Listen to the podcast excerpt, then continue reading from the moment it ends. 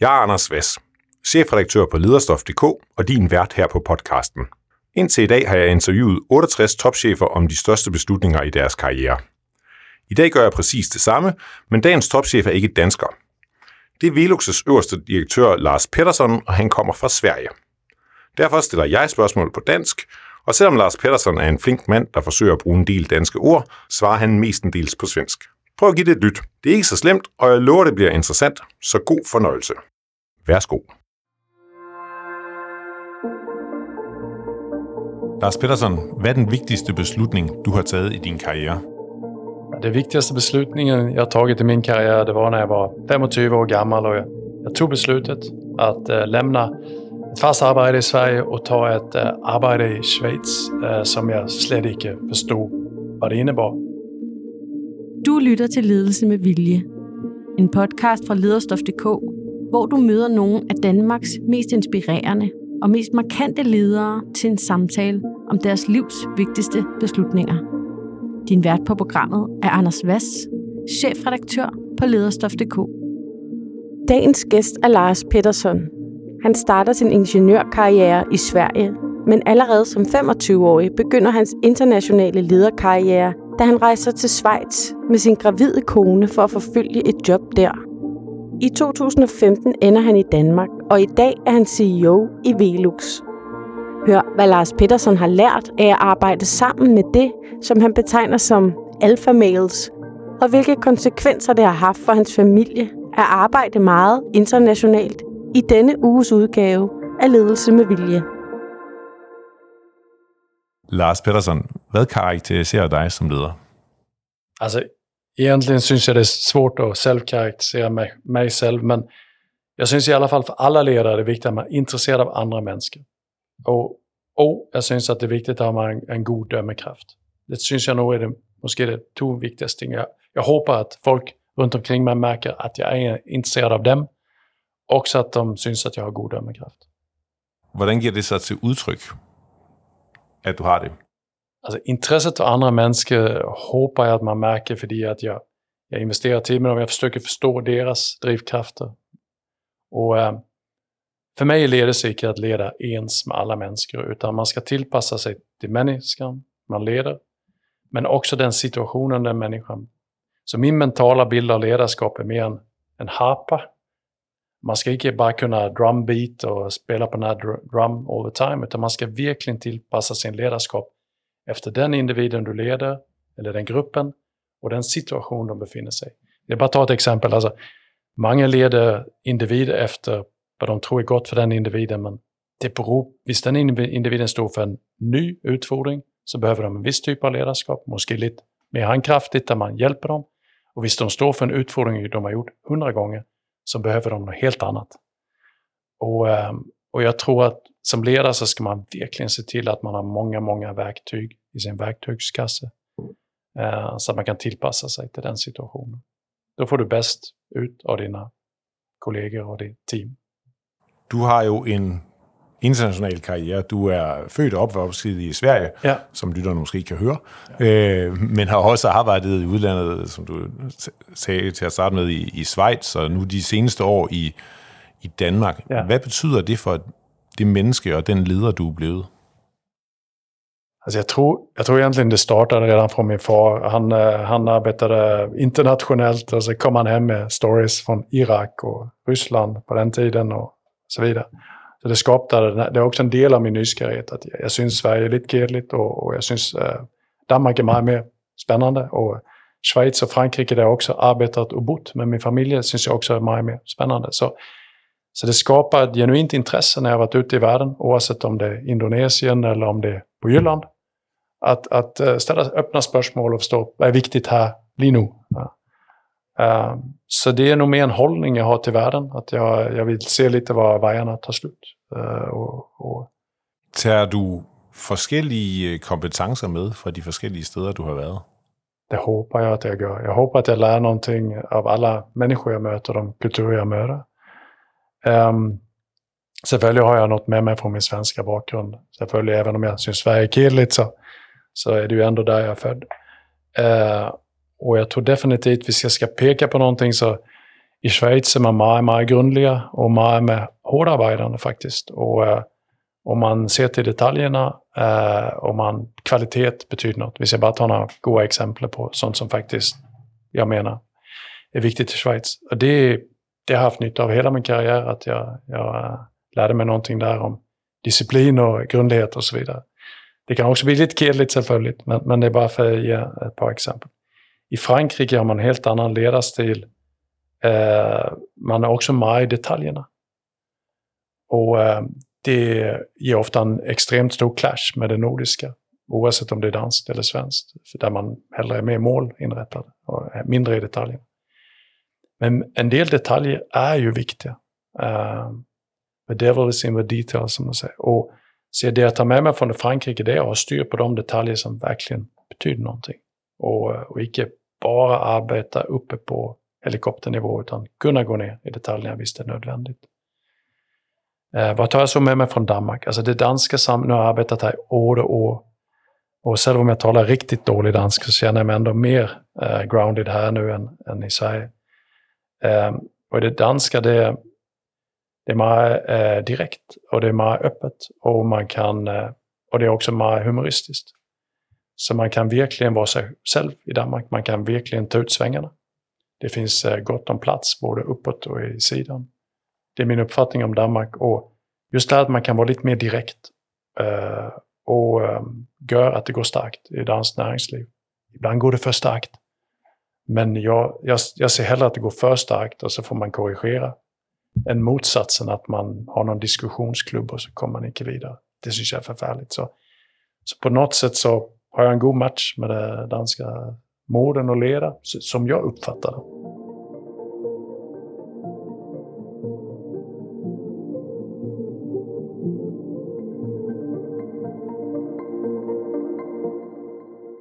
Allerede et år efter du er færdiguddannet civilingeniør, så træffer du den her beslutning om at flytte til Schweiz efter et job, som du ikke rigtig ved, hvad er med din øh, gravide kæreste. Kan du igen prøve at fortælle, hvad det er, som får dig til at træffe den beslutning? Det lyder jo sådan ret voldsomt at opgive det, det gode, sikre liv for noget, man ikke ved, hvad er. Ja, och det är ju et, uh, det er ett gott spörsmål och øh, jag tänker att det är en, ska man vara ärlig så är det en blandning av en viss opportunism. Jag tänkte nog, jag tänkte trots allt det här kan leda till något bättre än det jag har idag. Och, och då ser jag uppsidan mer än jag ser nedsidan. Jag ser möjligheten mer än jag ser risiko. Det är inte så att jag inte ser risiko, eh, för då tror jag man kan bli reckless. Jag, jag tror inte man ska leda en stor organisation om man bara ser uppsidor och inte några nedsidor. Men jag har en, i grunden en optimistisk eller optimistisk tillgång till livet och det var väl det som ledde mig till att ta den här, jag såg, jag såg en uppsida helt enkelt. Och, och jag tänkte okej, okay, den går jag efter. Är det också karaktäristiskt för den måde, du, du leder på, att du är risikovillig? Jag menar att jag är risikovillig så, så med min egen person. Eh, det vill säga, om jag tar en förkert beslutning så, så kommer jag få ta ansvar för det. Och visst den är stor nog så får man ta det ultimativa ansvaret och det har jag det fint med. Uh, jag, är inte ris jag, jag, vill inte riskera verksamheten. Det gör jag varje. Men jag kan riskera mig själv eller min egen, uh, mitt eget omdöme. Eh, um, för jag vill gärna mina kollegor göra det också. Jag vill hellre, hellre ha kollegor runt omkring mig som tar, ta ett, en beslutning. Jag, jag brukar säga rather a speeding ticket than en parking ticket, men det menar jag bara Visst, man tar en beslutning eller man tar ett initiativ på det rätta grundlaget och så går det lite fel. Okej, okay, fine. Då lär man sig någonting, så kommer man vidare. Det är inte så farligt för en verksamhet. Men en parking ticket, det är när man sitter och väntar på att en kollega ska lösa det eller måske löser det sig själv eller, eller så bara procrastinate, man tör inte ta en beslut. Det är mycket mer farligt för en verksamhet. Problemet med stora verksamheter är att man ser felbeslutningarna, men man ser icke-beslutningarna, visst det ger mening. Det är svårt att följa upp på icke-beslutningar, men de är i min optik mycket farligare för en verksamhet än de dåliga beslutningarna. Du flyttet riktigt mycket runt i världen för att följa ditt arbete. Ja. Jag tänker att det också måste ha haft en pris för din familj. Ja. Ja, för man tänker vad det inneburit för mig så är det innebär fantastiska möjligheter att träffa intelligenta människor, arbeta samman i flera länder, se ting och arbeta på världens liksom, äkta problem tillsammans med Anna, det, det är ju fantastiskt för mig. Men, men visst man kikar vad det innebär för familjen, eh, och speciellt för min kone. Och sen har hon flyttat med mig fyra gånger och vi liksom bytt land och vi har flyttat runt på grund av mitt arbete. Och eh, hon har stöttat mig det. Eh, jag skulle faktiskt säga att Annika är stadigväck min, min bästa vän, heldigvis. Hon har stöttat mig hel, under hela den resan och prioriterat ner sina egna behov för, för mina behov och för familjens behov och varit där för barnen uh, när jag inte var där. För, att, för man reser med och man arbetar med allt för mycket. Uh, eh, och det innebär ju något negativt för familjen och sådana, så, så tror jag det är för de flesta. Men, uh, men Annika hon har varit i stand att kompensera för det genom att vara där för hela familjen. Och det har gjort att jag har två fantastiska vuxna barn idag. Så, så de har, och de har det mega fint och det är verkligen tacknämlig för mot Annika, för det, det är faktiskt hon som har gjort det. Eh, även om det alltid har varit viktigt för mig så har jag inte alltid varit där fysiskt och det är viktigt. Så, så det är bara ett stort tack till, ehm, till Annika för att hon har accepterat den rollen och det har inte alltid varit lätt, för hon har också en egen eh, yrkesliv, en egen karriär och, uh, har då liksom valt att eh, prioritera den lägre än vad, än vad vi har prioriterat min karriär. Och det tror jag man glömmer ibland att tala om, talasätta, för det är ju det är teamwork visst man ska få en familj att veka. Och utan henne, och jag tror heller inte jag hade orkat, alltså rent fysiskt, om inte jag fått den stötten och den hjälpen som jag fått på resan.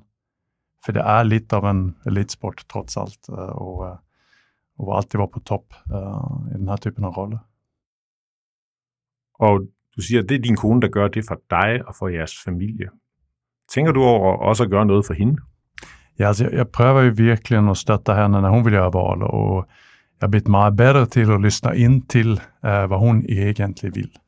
Så, eh, så, när hon ville bo i Sverige så bodde vi i Sverige och när hon ville flytta till Danmark så flyttade vi till Danmark. Och, och vi har det supergott i Danmark. Heldigvis älskar hon Köpenhamn som är en fet by. Ja, så, så vi har det gott idag. Men eh, jag vill bara inrymma att tidigare i min karriär så prioriterade jag arbetet allt för högt och jag är bara heldig att jag ständigt har en familj eh, som är där. För hvis man gör den prioriteringen så tar man en hög risiko, menar jag. Och det, det priset hade inte varit beredd att betala. Och det visar bara hur lätt att bli fångad i, uh, i sitt arbete. Det tror jag många kan uppleva. Har du selv nogle konkrete tilfælde, hvor du har opdaget lidt for sent, at, at, at nu er jeg simpelthen for meget væk? Ja, alltså jag har verkligen suttit där och tänkt, jag har suttit där och tänkt man ska ta floret till Paris eh, mitt i sommarferien och ja, det kan låta som en lille, lille uppoffring. det är bara ingen annan som gör det i, i vännerkretsen eller i familjen. Så alla andra är någon annanstans, de är med sina familjer. Eller visst, det är eh, en stor helg och, och sen är man inte där, utan man sitter med någon acquisition case på julafton eller midsommarafton eh, som är heligt för svenskar.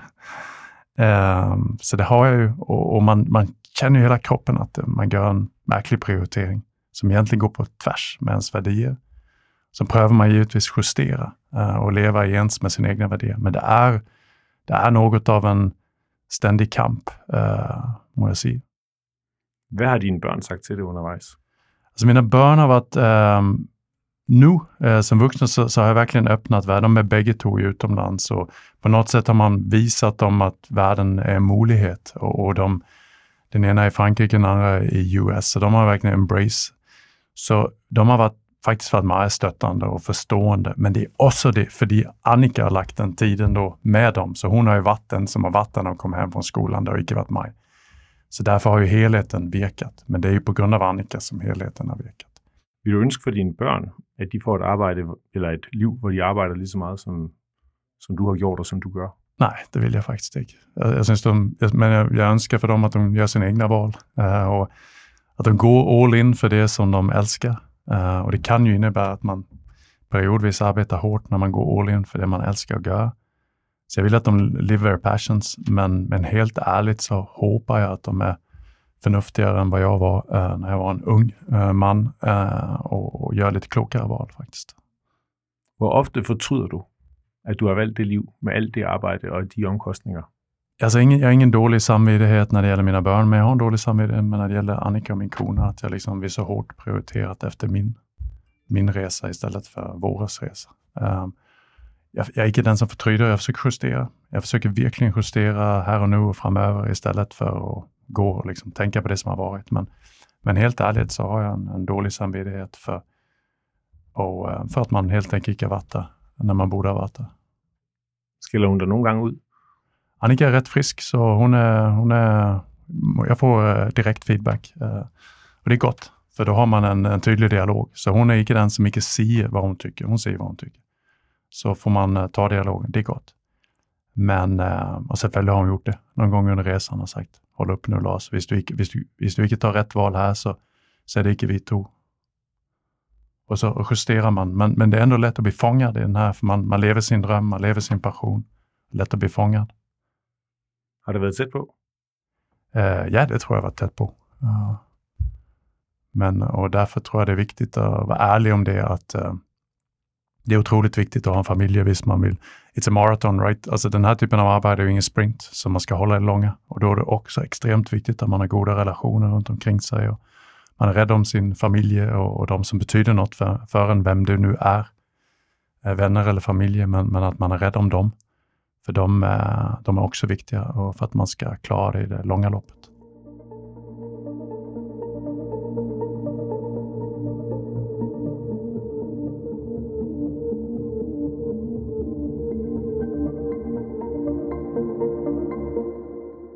Tilbage till de stora beslutningar.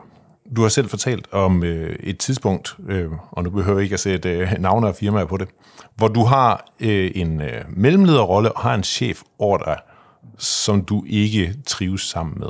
Kan du fortælle om situationen, og hvad den betød for den, du er blevet i dag?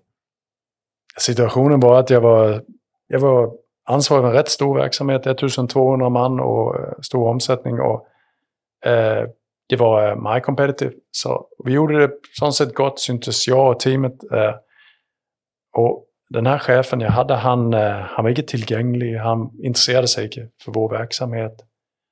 Så det var inte så att vi hade nödvändigtvis en dålig relation. Vi hade måske ingen relation eller en meget lille relation. Och, ehm, och jag, stolt och jag syns vi gjorde det gott som team. Jag gjorde heller inte så mycket för det. Så det var bägge sidor. Man säger. Och jag tänker bara det kan vara intressant för någon som lyssnar på det här. Måske kan man, har man befunnit sig i samma sida. Vad gör man så? Jag syns faktiskt man som ansatt eller som mellanledare har ett ansvar också att sköta relationen uppåt. Jag lärde mig i alla fall någonting om stakeholder. Det räcker inte att du har ett gott team, ett gott håll, att du levererar. Du måste också fundera på vad har du för människor runt omkring dig? Vem är din ledare? Eh, och vad är de olika stakeholders runt omkring dig? Och att visst man verkligen vill lyckas i sin utveckling som ledare så, så måste man också bygga relationer. Du behöver inte li alla människor du arbetar samman med. Men visst du väljer att bli så måste du ha en relation med dem på en eller annan mål. Visst de är viktiga för dig och det det du vill åstadkomma med ditt team. Så på den korta banan så, så gjorde jag det jag kunde för att ringa han på fredag eftermiddag och spöra hur går det och informera vad det gick för oss och liksom göra vad jag kunde för att bygga relationer. Men på den lite längre banan så valde jag faktiskt att vote with my feet och, och gå till en annan firma. För jag, jag syns jag syns det var svårt att utveckla verksamheten utan att ha en god relation med den som gav mig uppdraget. Så att säga. Men är det inte en fara, som, som i verkligheten især är i en position, som, som den du är i nu som CEO øh, med utrolig mange ansatte under Der er jo tusindvis, og de vil altså givetvis alle sammen helst være bedste venner med dig, fordi det er rart at få øh, feedback fra sin, sin chef. Og du har ikke timer nok til at, til at give det. Mm. Så hvordan sikrer man sig, at der er den relation, som så bristede i dit tilfælde, mm. men, men som mange andre også har brug for, mm. når man er lederen? Ja, alltså, ja, jag, jag är en rutinemänniska, men ibland är det gott med rutiner. Right? Så, så boka one-to-one utan eh, i, i din agenda och den andra personens agenda. Oavsett om det är uppåt eller neråt. Då. Vi ska tala klarspråk. Så man, så man har möjligheten att snacka samman och så när det går gott. Så att säga. För risken annars att man snackar bara om det som går. Alltså du har en stor beslutning att ta eller det har gått skitt eller en kund är sur. Då talar du nog med alla chefer. Men du talar inte när det går gott och så håller du inte varandra informerad visst ni inte har en god relation eller visst ni inte kan liva varandra. Så rent lagpraktiskt så bokar jag helt enkelt både med mitt team och med min ledare, Visst de inte begär det. Uh, i, I det här fallet med chairman. Uh, se till att vi har i vår agenda ett möte där vi talar också när det går gott. Också när det är något att tala om? Ja, det är det alltid. Man kan alltid tala om teamet eller man kan alltid tala om möjligheter, hvis man inte talar om problem. Right? Så det finns alltid något att tala om. Uh, man kan också bara höra efter vad den andra har det. Right? Kan du ge ett exempel på något som har varit viktigt, som du har opdaget på en, en et-til-et, som der egentlig ikke var nogen grund til at øh, have, hvis man kun kigger på, hvad der var vigtigt på agendaen? Ja, det har jag, jag har exempel på det. Fordi när folk kommer till en 1 till 1 så, så talar de ofta om det som går gott och sina projekt och sina initiativ. Och det är fint och det försöker man gå lite starkt igenom.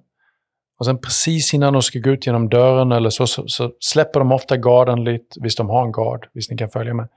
Och så säger de något mer spontant. Och då kan det ofta komma med intressanta ting. Och rent konkret ska jag huska en gång när en kollega berättade mig att han var bang för sin egen hälsa, att han var beredd att bli utbränd, som man säger på svenska, så, oh, oh, ja. överbelastad. Och eh, verkligen bang för det. Och det, det gick så lätt för alla män i vår ålder att förtälla en annan man i alla fall. Så det fångade vi och så kunde vi göra något åt det. Vi kunde lösa det. Han är, han är stadigväck i en bra position, men vi gjorde några justeringar. Eh, ja, uh, yeah, det är bara glad att jag fångade. Ehm, men det finns andra där man kanske talar om vad man... Man talar om de projekt som går gott och så det sista som kommer är men jag är lite bang för det här projektet. Så det kan också vara rent businessakt. Eller den här kunden. Det kommer någonting där på slutet som är mer intressant. Eh, och som man då kan använda till att lösa det istället för att det försvinner. Skapa ett större problem.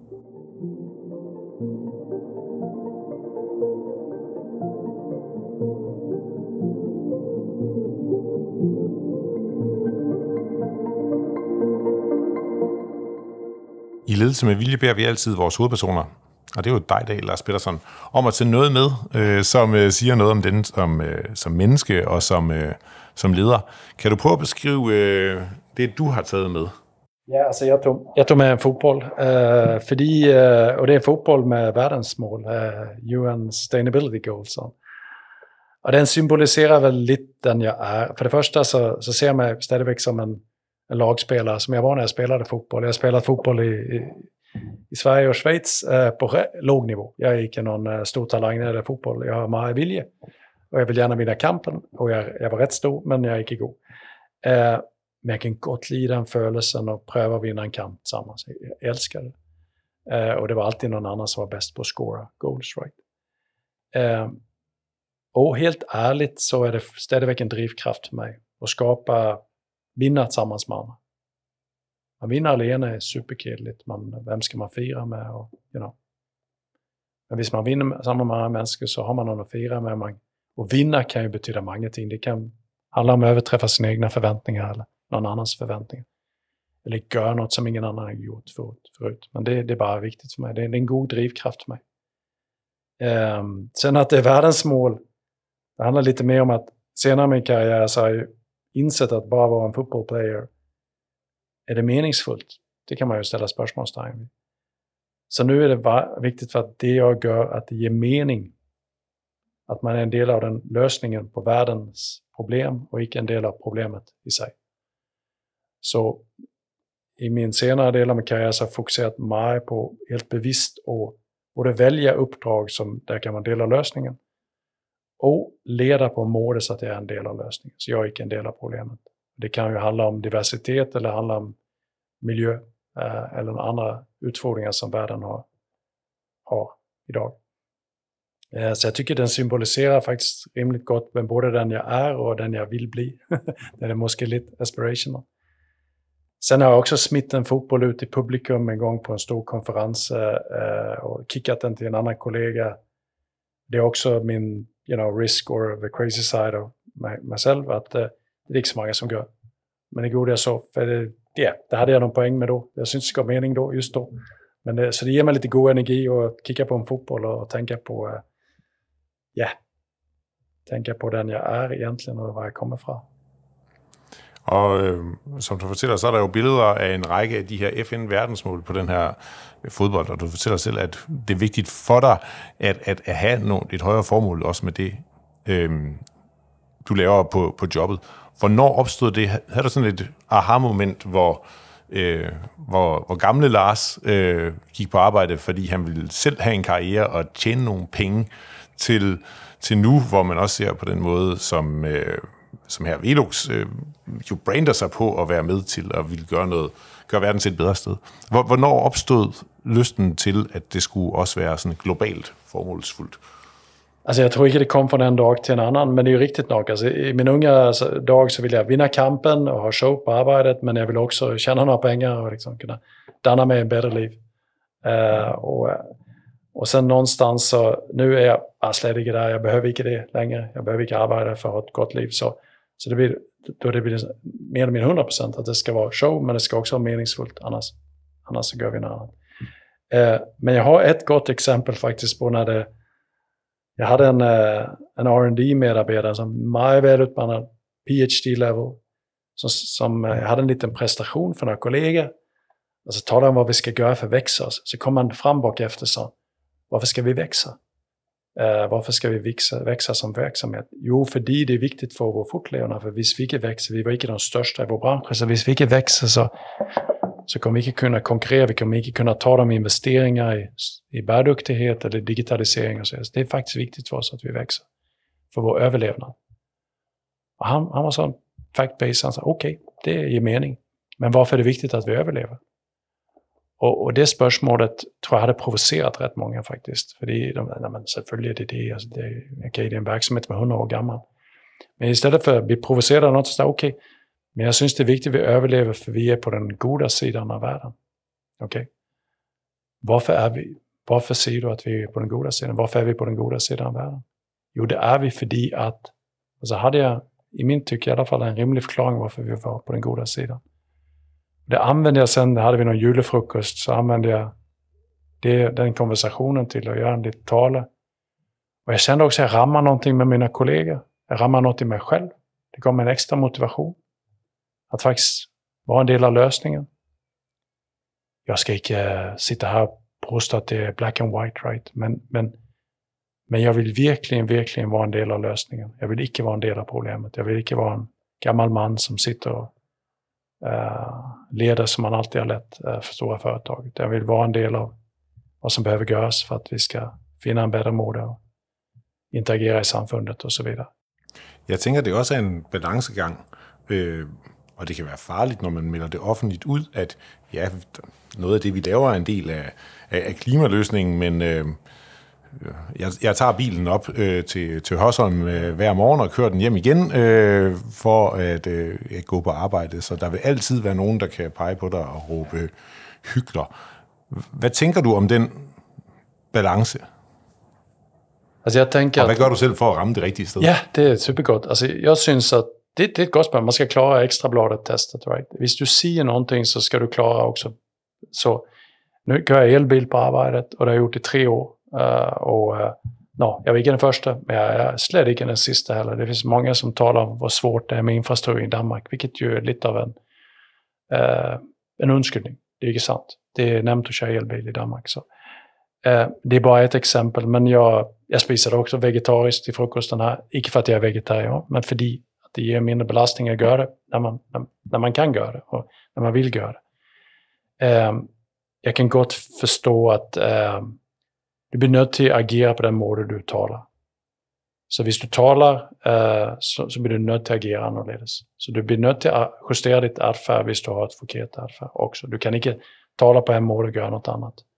Dina kollegor kommer förstå att du bluffar. Uh, øh, Moské förstår inte samfundet, men dina kollegor. De, de känner dig dagligdags, de kommer förstå det. Jag kan inte vara den ledaren som säger en sak och gör en annan. Men eh, sen kan man allivel bli, själv om man gör detsamma som man säger, så finns det säk helt säkert någon i samfundet som kritiserar det. Men det har jag fint med. Alltså de finns alltid. De som, de som vill se problemet. Okej, okay, fine. Då får man lyssna till det och visst det ger mening så får man tillpassa sig och visst det inte ger mening så får man välja att ignorera det. svaret kan inte vara att man blir tyst uh, och att vi som ledare eller vi som företag, vi ska nog representera industri som en företeelse, industrin kan inte vara tyst. Industrin har en del av lösningen, selvfølgelig vi inte hela lösningen på alla problem, men vi har en del av lösningarna. Och det måste vi, eh, man måste ta den personliga risken och, och våga se det. Själv om man kan eh, riskera att hamna i, och, och bli kritiserad för det man ser. Man är ju inte expert. Det, det talade vi om tidigare. Man är ju inte expert på det hela. Utan eh, man är generalist hvis man har den här typen av arbete. Men man måste alligevel tør säga någonting, för annars så sätter man inte rättningen. Då är man inte del av uh, de goda krafterna i samfundet, tänker jag. Hvor stor en del af dit arbejde som topchef relaterer sig til, på en eller anden måde til bæredygtighed og til de indsatser, I gør der? Um, det är ett gott spörsmål och hur man definierar bæredygtighet också. Alltså, det jag prövar göra här på Velux är att vi integrerar vår bärduktighetsarbete i vårt strategiarbete. Det var inte riktigt på plats, så därför så knocklar vi rätt hårt med det Lino och får det på plats. Vi, vi har ett gott sustainability-arbete, men vi ska bara se till att eh, vi, vi har en plan, vilket tog planen. Eh, men, men när vi lyckas med det så blir det ju en del av eh, transformeringen, den, den, positiva förändringen av Velux. Och då blir det en mycket stor del av min... Så, så det fyller mig. Det, det, kan bara vara helt ärlig. Men det fyller inte så mycket att tala om det, utan fyller mer om hur gör vi det? Hur gör vi, helt, hvordan gör vi konkret för att gå framåt mot de mer ambitiösa målsättningar vi har? Hur löser vi det? Och det uppstår målkonflikter. Och ehm, um, hur löser man de målkonflikter? Och hur löser man finansieringen? Och, men om man tittar så brett på det så fyller det en stor del av min vardag. Men jag syns också att det är god förrättning. Alltså jag syns att kunderna kräver det av oss någonstans. Så kräver de mycket idag så är det vår tanke i alla fall att de kommer kräva det imorgon. Så för att vara gott klädd på för den morgondagen som kommer så, så är det också god förrättning. Så jag, jag skiljer inte på bärduktighetsarbete och förrättningsarbete. För mig integrerar jag bägge två. Men kan du ge ett gott exempel på eh, en beslutning, du har stått med, hvor der sådan sort-hvidt sagt stod bæredygtigt på den ene side, og, og, og bundlinje på den anden, og, ja. og hvad dine tanker så er? Hvis, uh, hvis man bare taler liksom, uh, kortsiktig lönsamhet mot uh, bæredygtighet, så vi, har, vi höjer halten av återvunnet material i våra produkter på, på många olika områden. Och det återvunnet material var billigt för 5-10 år sedan. Nu är det faktiskt dyrare. Alltså high quality återvunnet material, genbruksmaterial, är dyrare än, äh, än virgin, alltså jungfruligt material. Så det tar vi en extra kost. Och det rammar ju någonstans äh, på bundlinjen. Äh, eh, för vi kan inte fullt ut kompensera mot kunden. Så det är ju en målkompromiss som vi gör, rent konkret. Um, men det vi kommer ramma i framtiden, det blir mer konflikter mellan två olika bärduktighetsmål. Och då måste man ha en livscykelmodell eller annat liksom, mer faktabaserat grundlag. Då kan du inte ta besluten på värderingarna eller på en tanke om att vi tar en extra kost nu för det kommer bli en god affär på den långa banan. Utan du måste välja A mot B. Vad är det viktigaste Lino? Och det är nog någonting mer jag ser framför mig än jag ser föran mig. Alltså jag, jag har inte riktigt varit i den situationen att jag varit nödd att ta den typen av beslut. Bärduktighetsarbetet i många industrier har varit så grundläggande att det har varit relativt nämnt att ta de första skritten. Men på den långa banan så hamnar vi ju mer i målkonflikter. Det vill säga, ska vi prioritera den ena, circularity, eller ska vi, alltså, ska vi prioritera klimateffekten på slutförbrukarna eller klimateffekten in, embedded i produkten? Och följer är svaret på det helheten. Men hvordan, hvordan ser man då helheten och hvordan gör man det på ett upplyst grundlag?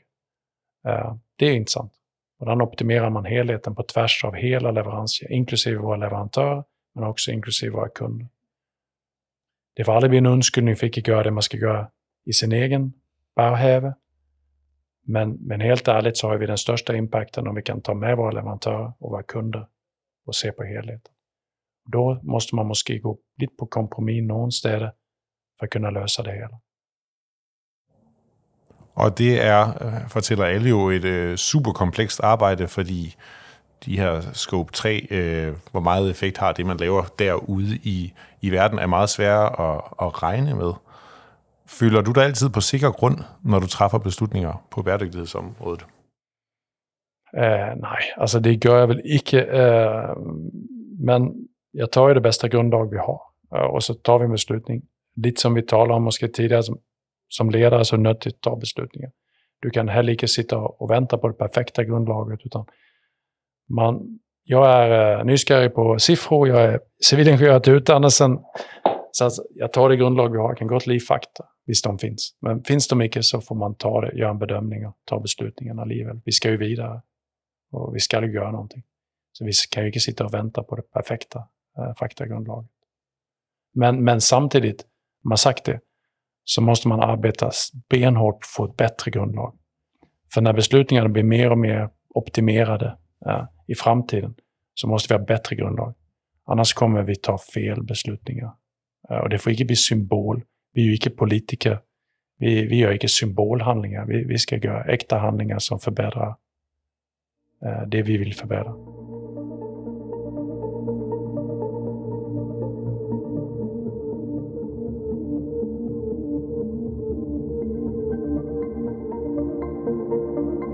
En beslutning, du gerne vil fortælle om også, er et spørgsmål om at sige nej til en type leder. Kan du fortælle, hvad det er for en beslutning, hvor den kommer fra, og hvad du har lært?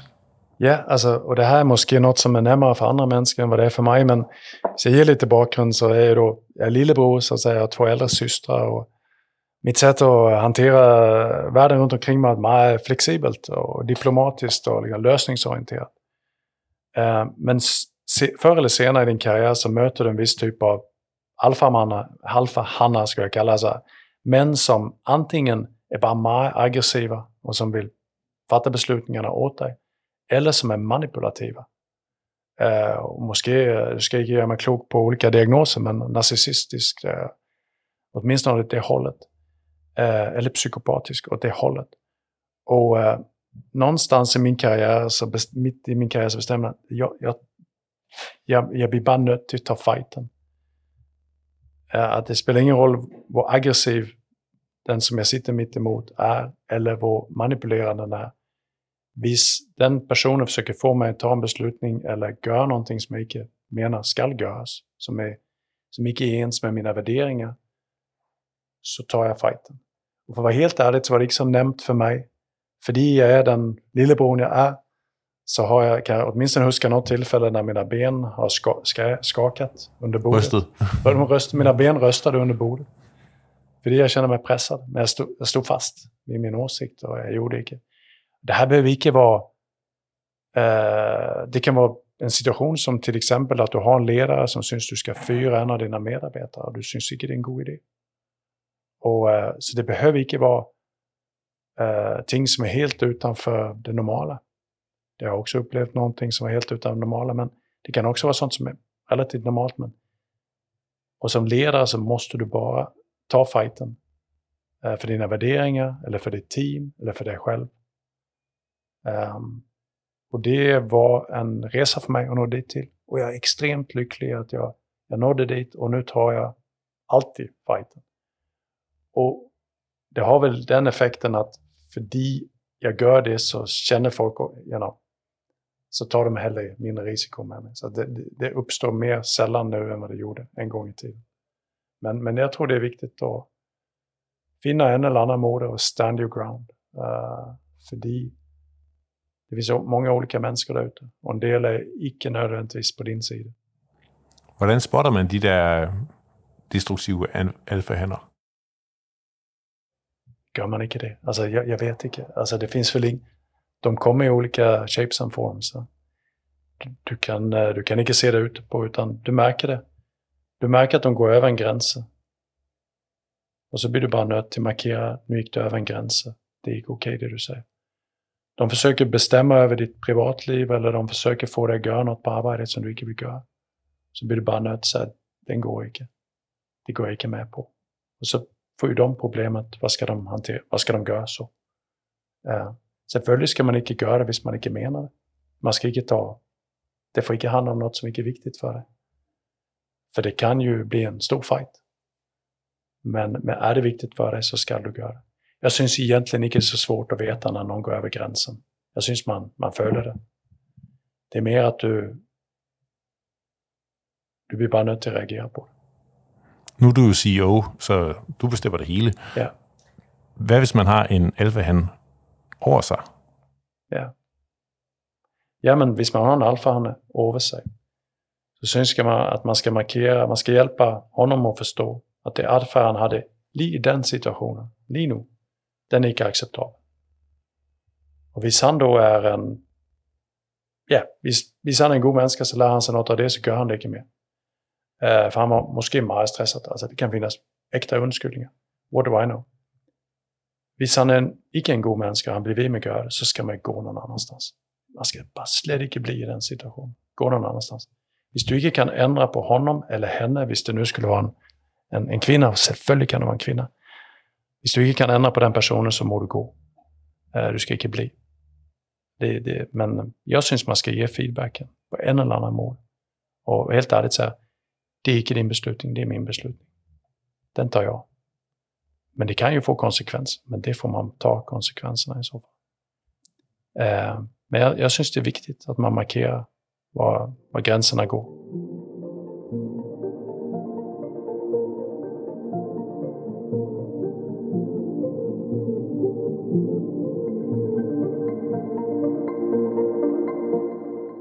Vi slutter altid ledelse med vilje af med at spørge vores hovedpersoner om, hvad de næste store beslutninger, de står overfor. Hvad er din næste store beslutning? Eh, alltså jag är ju lite sån som person att eh, jag tänker så här, det, det bästa tillfället att plantera ett träd, det var för 20 år sedan. Det näst bästa är idag. Alltså så, vad jag det menar med, jag, jag, jag skulle inte på framtiden, utan hvis jag syns ett beslut ska tas idag så tar jag det idag. Eh, så därför vet jag inte riktigt vilka de stora beslutningarna jag kommer se i framtiden. Men vi talar ju lite om det här nu, eh, så det, det är mycket intressant det där, hur optimerar man eh, mellan olika konflikt, olika målsättningar. Alltså, på allvar så är det ju people, planet, profit. Eh, och det har verksamheter talat om länge, men det, det fyller ju mycket mer. Så politik fyller, och samfund fyller mycket mer i min roll än vad det gjort tidigare. Eh, och inte bara bärduktighet, utan också people-agendan och vår roll i samfundet. Ehm, så jag tänker att måske de största beslutningarna i framtiden kommer handla om hur man ehm, optimerar det. Hur tar man de rätta beslutningarna i det? Och hur eh, kan man förklara det för alla stakeholders? Alla kan inte få allt de vill ha. Så hur optimerar du och klarar att kommunicera det eh, till samfundet runt omkring dig? Men alla intressenter, alltså dina kunder, dina kollegor, dina ägare och samfundet som sådan. Hur tar du ett heligt beslut och klarar att kommunicera det så att alla förstår um, vart, du, vart du är på väg och varför. Og hvad med dig selv? Du har jo en karriere, hvor du har masser af forskellige jobs øh, bag dig. Skal du blive her altid, eller øh, siger du ja, når IKEA ringer? Alltså jag, jag tror det här är mitt sista operativa jobb på, det, på den måten. Uh, jag, kan, jag, jag har en lille, lille sidekick där jag hjälper till lite på CBS uh, eh, och liksom, utan sig kan jag gott li. Och, och icke för det att jag vill vara uh, någon gammal man som förtäller de unga personerna vad man ska göra, utan mer bara för att det är intressant att, att tala med unga människor. Det, det, är också ett sätt för mig att hålla mig uh, ajour. Uh, och jag sitter också i ett bestyrelser, så, så det, det, är klart att det finns den typen av möjligheter för mig i framtiden, tänker jag. Men jag tänker att jag blir på Velux tills vi har funnit, eh, vi har funnit den, den fulla potentialen i Velux. Tak for det, og tak fordi du vil være med i Ledelse med Vilje. Tak skal du have. Tak for at jeg fik komme. Du har lyttet til Ledelse med Vilje, en podcast fra lederstof.dk. Du kan abonnere på podcasten i din foretrukne podcast-app, og vi bliver glade, hvis du også giver os en anmeldelse og nogle stjerner med på vejen. Alle de topchefer, vi taler med i Ledelse med Vilje, deler deres bedste råd om ledelse inde på lederstof.dk. Så gå ind på sitet og få inspiration til, hvordan du selv bliver en bedre leder. Bag lederstof.dk står lederne Danmarks største interessefællesskab for ledere.